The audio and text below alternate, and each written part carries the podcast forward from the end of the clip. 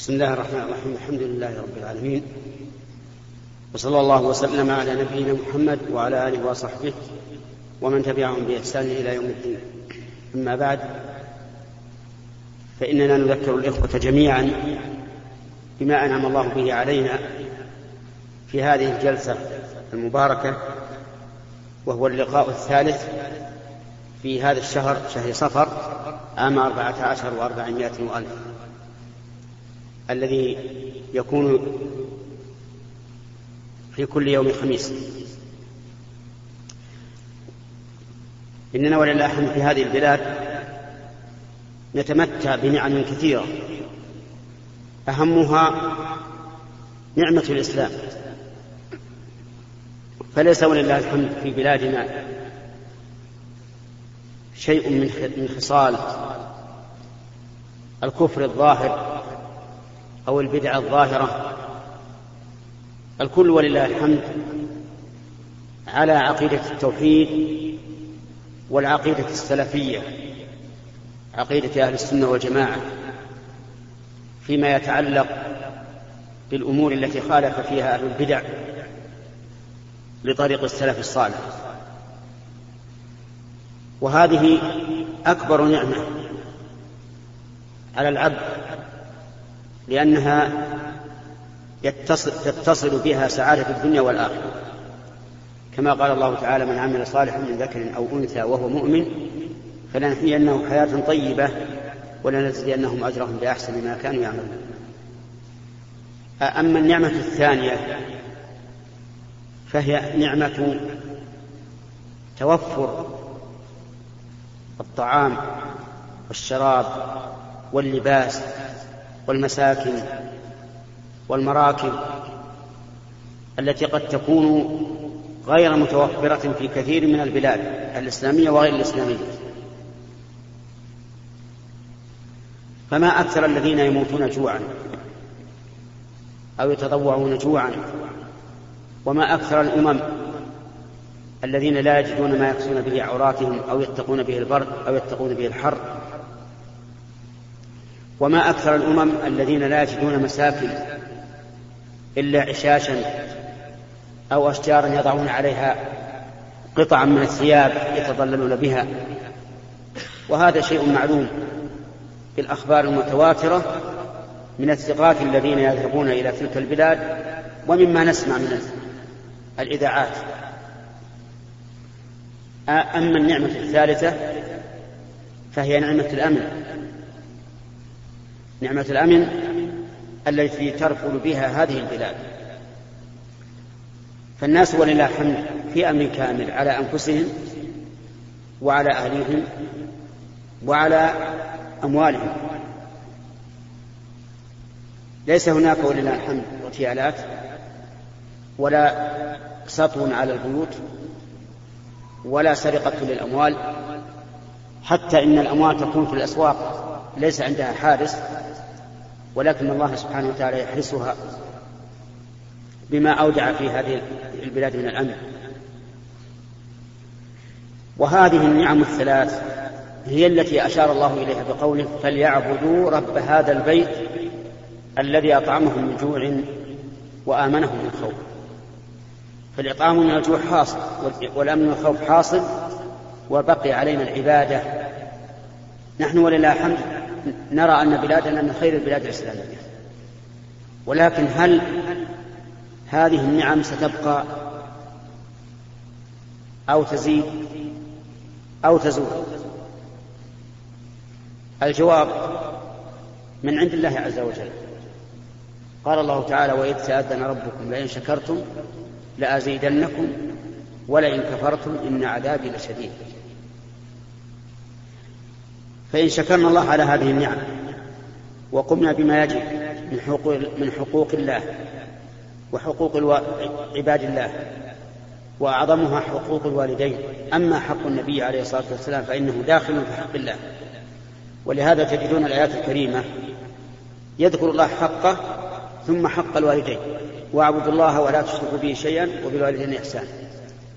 فلماذا لم يذكر حق الرسول عليه الصلاة والسلام وهو أعظم من حق الوالدين؟ لأنه داخل في حق الله سبحانه وتعالى.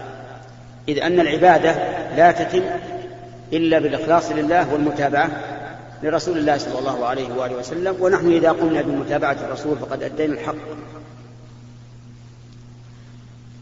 كذلك أيضا يجب علينا أن نحذر من التفرق وتمزق الكلمة واختلاف القلوب فإن ذلك يوجب الفشل والخذلان كما قال الله عز وجل ولا تنازعوا فتفشلوا وتذهب ريحكم واصبروا إن الله مع الصابرين.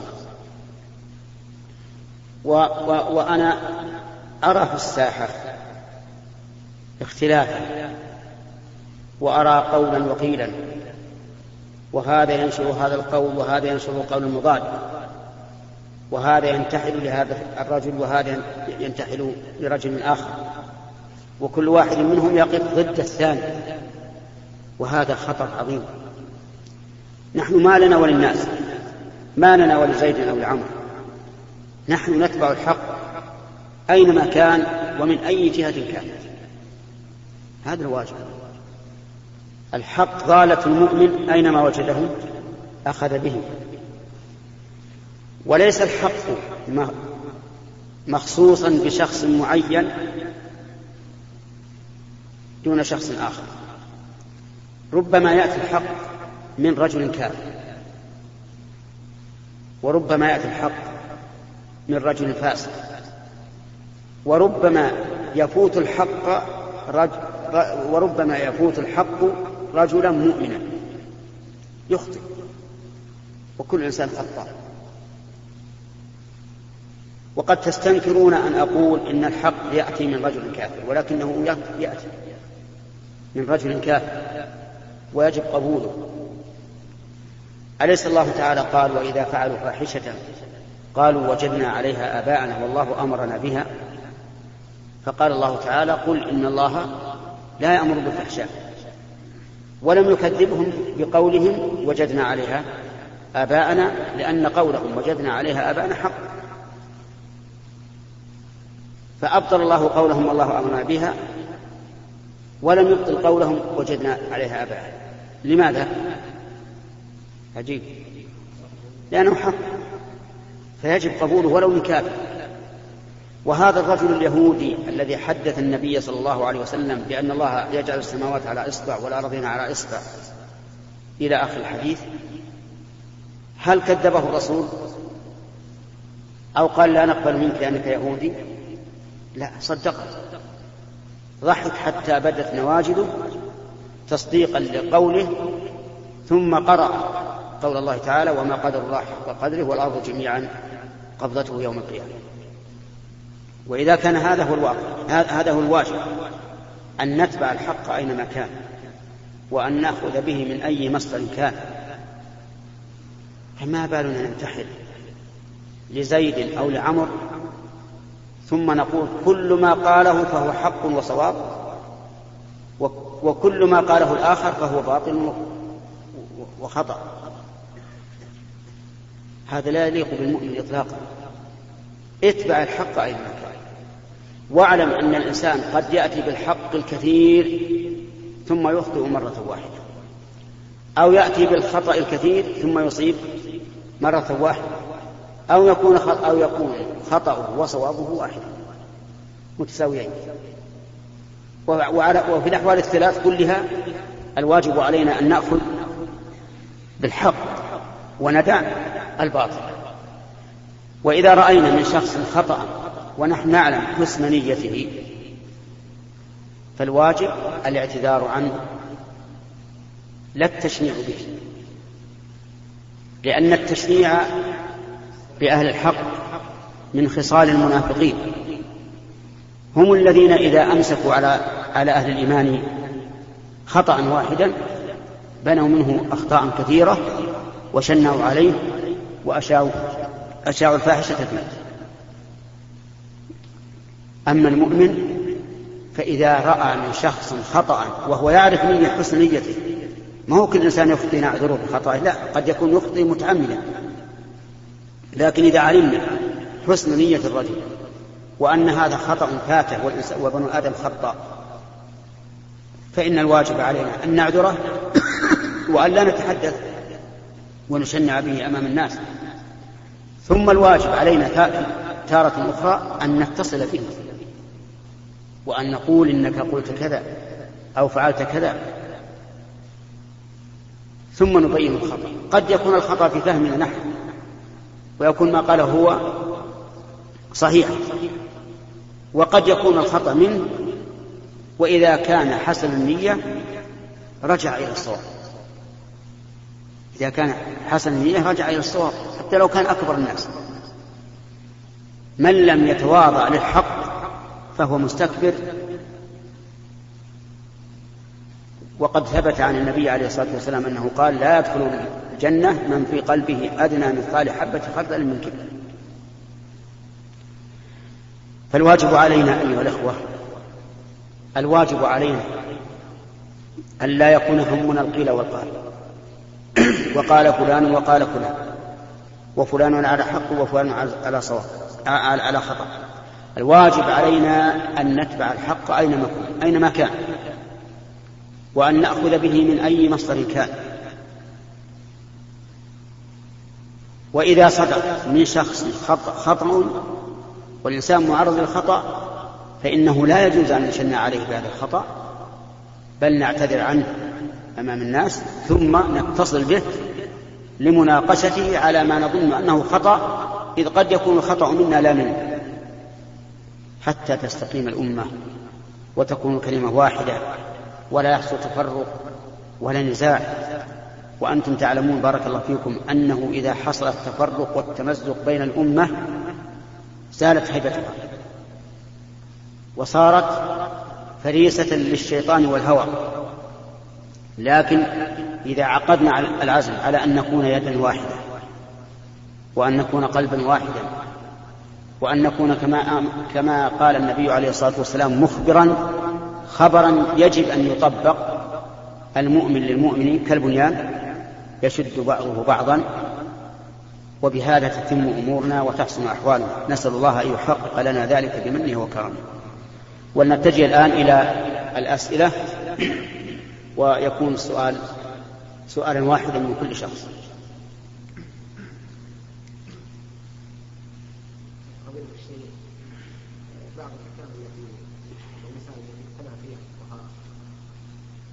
قد ورد فيها نص من الكتاب والسنة كصلاه المنفرد خلف الصف هل يقال في هذا النص وهذا الدليل أنه ضعيف وتكون به حجه ولا ينبغي عليه حكم. أو أن يقال آه إنه حديث صحيح آه وليس بهذا المعنى. النص فايهما قد ورد في هذه النص بسم الله الرحمن الرحيم. الحمد لله رب العالمين وصلى الله وسلم على نبينا محمد وعلى آله وأصحابه أجمعين. الاختلاف بين العلماء كثير في هذه المسألة وغيرها. واسبابه أيضا متعددة. قد يكون سبب الخلاف أن العالم لم يبلغ الحديث. ولا غرابة أن لا يبلغ العالم الحديث. لأننا نذكر قصة خفي فيها الحديث على أكبر خليفة بل على الخليفة الثاني في هذه الأمة وعلى من معه من الصحابة. خفي عليهم الحديث. وذلك حينما توجه أمير المؤمنين عمر بن الخطاب رضي الله عنه إلى الشام. وفي أثناء الطريق قيل له إن الطاعون وقع في الشام. والطاعون وباء فتاك. فوقف واستشار الصحابة كلهم. المهاجرين والأنصار. واختلفت آراء. منهم من يقول تقدم واتكل على الله وما أصابك لم يكن ليخطئك وما أخطأك لم يكن يصيبك وأنت آت لله عز وجل فاستمر. ومنهم من قال لا تهلك المسلمين.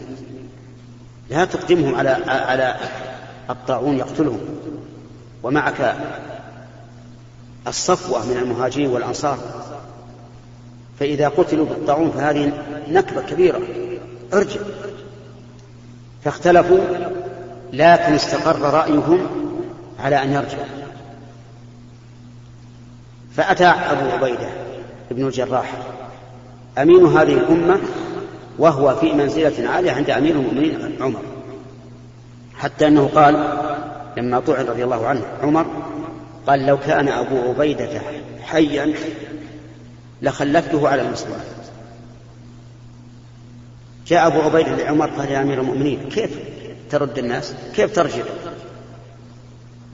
أتفعل هذا فرارا من قدر الله؟ قال نفر من قدر الله إلى قدر الله. ثم ضرب له مثل قال لو كان هناك وادي له شعبتان. والوادي يعني الشعير مجرى الماء له شعبتان إحداهما مخصبة والثاني مجدبة. ولك إبل. هل تعدلها عن المجدبة إلى المخصبة ولا تذهب إلى المجدبة؟ قال لا. أعدلها من المجدبة إلى إلى المخصبة. قال بقدر الله قال بقدر الله قال هكذا نعم. وفي أثناء ذلك جاء عبد الرحمن بن عوف رضي الله عنه وكان قد تغيب في حاجة له. فسمع بالخبر فجاء إلى أمير المؤمنين وقال يا, يا, يا أمير المؤمنين إني سمعت النبي صلى الله عليه وسلم يقول في الطاعون إذا سمعتم به في أرض فلا تقدموا عليه. وإذا وقع في, في أرض وأنتم فيها فلا تخرجوا منها فرارا منه. وافق الاجتهاد النص. فأقول لكم يا أخوان قد يخفى على العالم النص لا لا يبلغه فيقول بخلافه وقد أحسن من انتهى. إلى ما سمع. وقد يبلغه النص, النص لكن لم يتبين له صحته إلى النبي صلى الله عليه وسلم. فيقول هذا حديث ضعيف ولا يعمل به.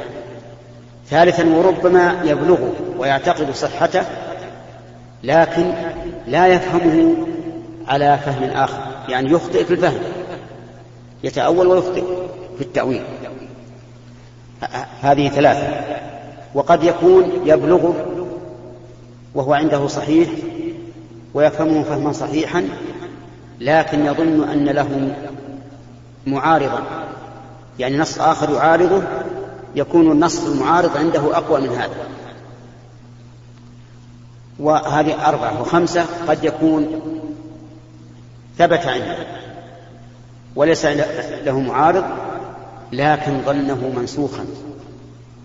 ظنه منسوخا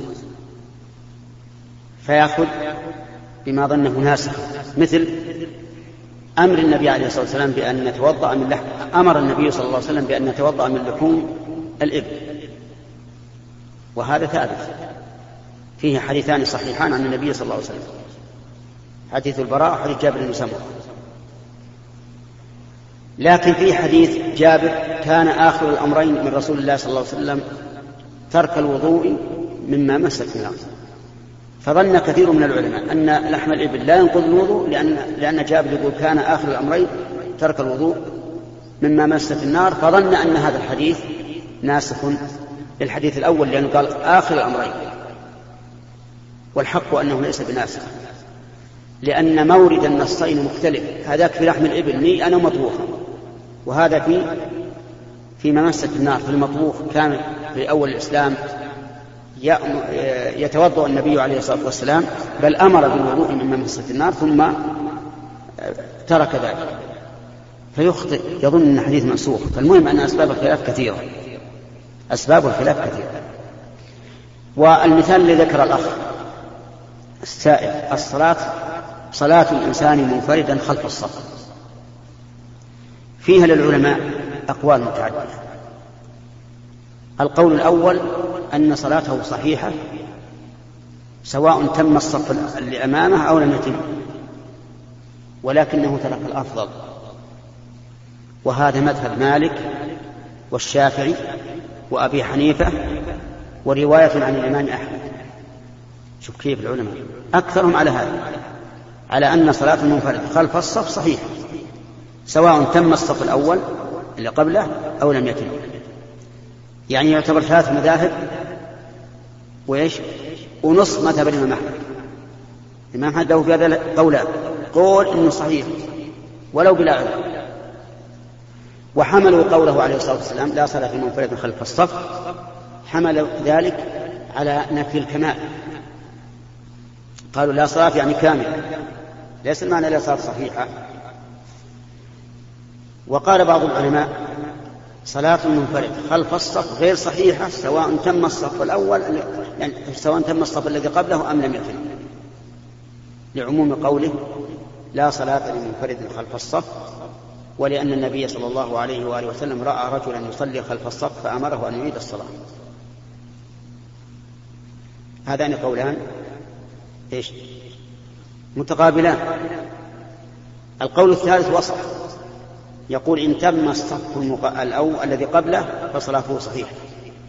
وإن لم يتم فصلاته غير صحيحة. وهذا القول أصح الأقوال. لأنها لأن الأدلة تجتمع في هذا القول. فيكون معنى لا صلاة لمنفرد خلف الصف مع تمكن القيام في الصف. وأما إذا لم يتمكن فلا يكلف الله نفسا إلا وسع. أين يذهب؟ هل يترك الصلاة مع الجماعة ويقول ما, ما أصلي أروح وحدي؟ أو ماذا؟ قال بعضهم اذهب تقدم مع الإمام. هذا ما هو محل ما ليس هذا بحل إذا تقدمت مع الإمام لازم من هذا تخطي رقاب الناس. بشق الصفوف. وهذا يؤذي المصلين. كما رأى النبي عليه الصلاة والسلام رجلا يتخطى الرقاب يوم الجمعة فقال اجلس فقد آذيت ثم إذا تقدم قام مع الإمام حصل بهذا مخالفة السنة ما هي السنة؟ السنة أن ينفرد الإمام بمكانه حتى لا يقتد الناس بإمامين لو لو صار مع الإمام أحد أيهما الإمام؟ إذا رأينا الصورة المجتمعة هذه قلنا أيهما الإمام؟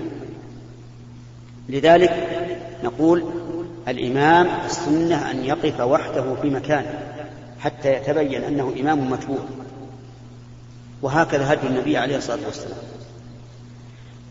ثم لو تقدم وصلى مع الإمام وجاء آخر أين يذهب؟ قولوا. تقدم مع الإمام. صاروا ثلاثة. جاء آخر وجد الصف تام نقول تقدم. صاروا أربعة. جاء عشر مع الإمام. لكن ما هو عشرة جميعا يعني العشر جميعا يكون صفا وهذا غير ممكن. لكن لو وقف وحده وصلى وحده ثم جاء آخر وقف معه. وكونوا صفا فالقول هذا الوسط الذي يقول إذا وجدت الصف تاما فصف وحدك ولا حق هذا هو الصحيح. وهو الذي تجتمع به الأدلة. وهو اختيار شيخ الإسلام ابن تيمية رحمه الله. واختيار شيخنا عبد الرحمن بن سعد. وهو الذي تجتمع به الأدلة. فالمهم الآن أن العلماء الأئمة لا يمكن أن يخالفوا النص مع علمهم بأنه عن رسول الله صلى الله عليه وسلم إلا بتأويل أو بخفاء الدليل أو بظن مرجح في غيره أو بظن النسخ. فهذه أعذار أهل العلم أعذار أهل العلم في مخالفة ما يظهر من النصوص وأنصح الأخ السائل والمستمعين أيضا أن يقرأوا رفع الملام عن الأئمة الأعلام لشيخ الإسلام ابن تيمية رحمه الله أو رسالة أو رسالتنا الصغيرة التي ألفناها في هذا الموضوع وهي أسباب اختلاف العلماء وموقفنا منه. ففي ذلك كفاية وفيها أمثلة أيضا. تزيدكم علما في أن فيها أمثلة لما خالف فيه بعض العلماء ظاهر النص وأعذار العلماء في ذلك. نعم. أي نعم. أسباب وموقفنا منه. فضيلة الشيخ ما حكم عمل المسلم الذي يدرس القانون الوضعي؟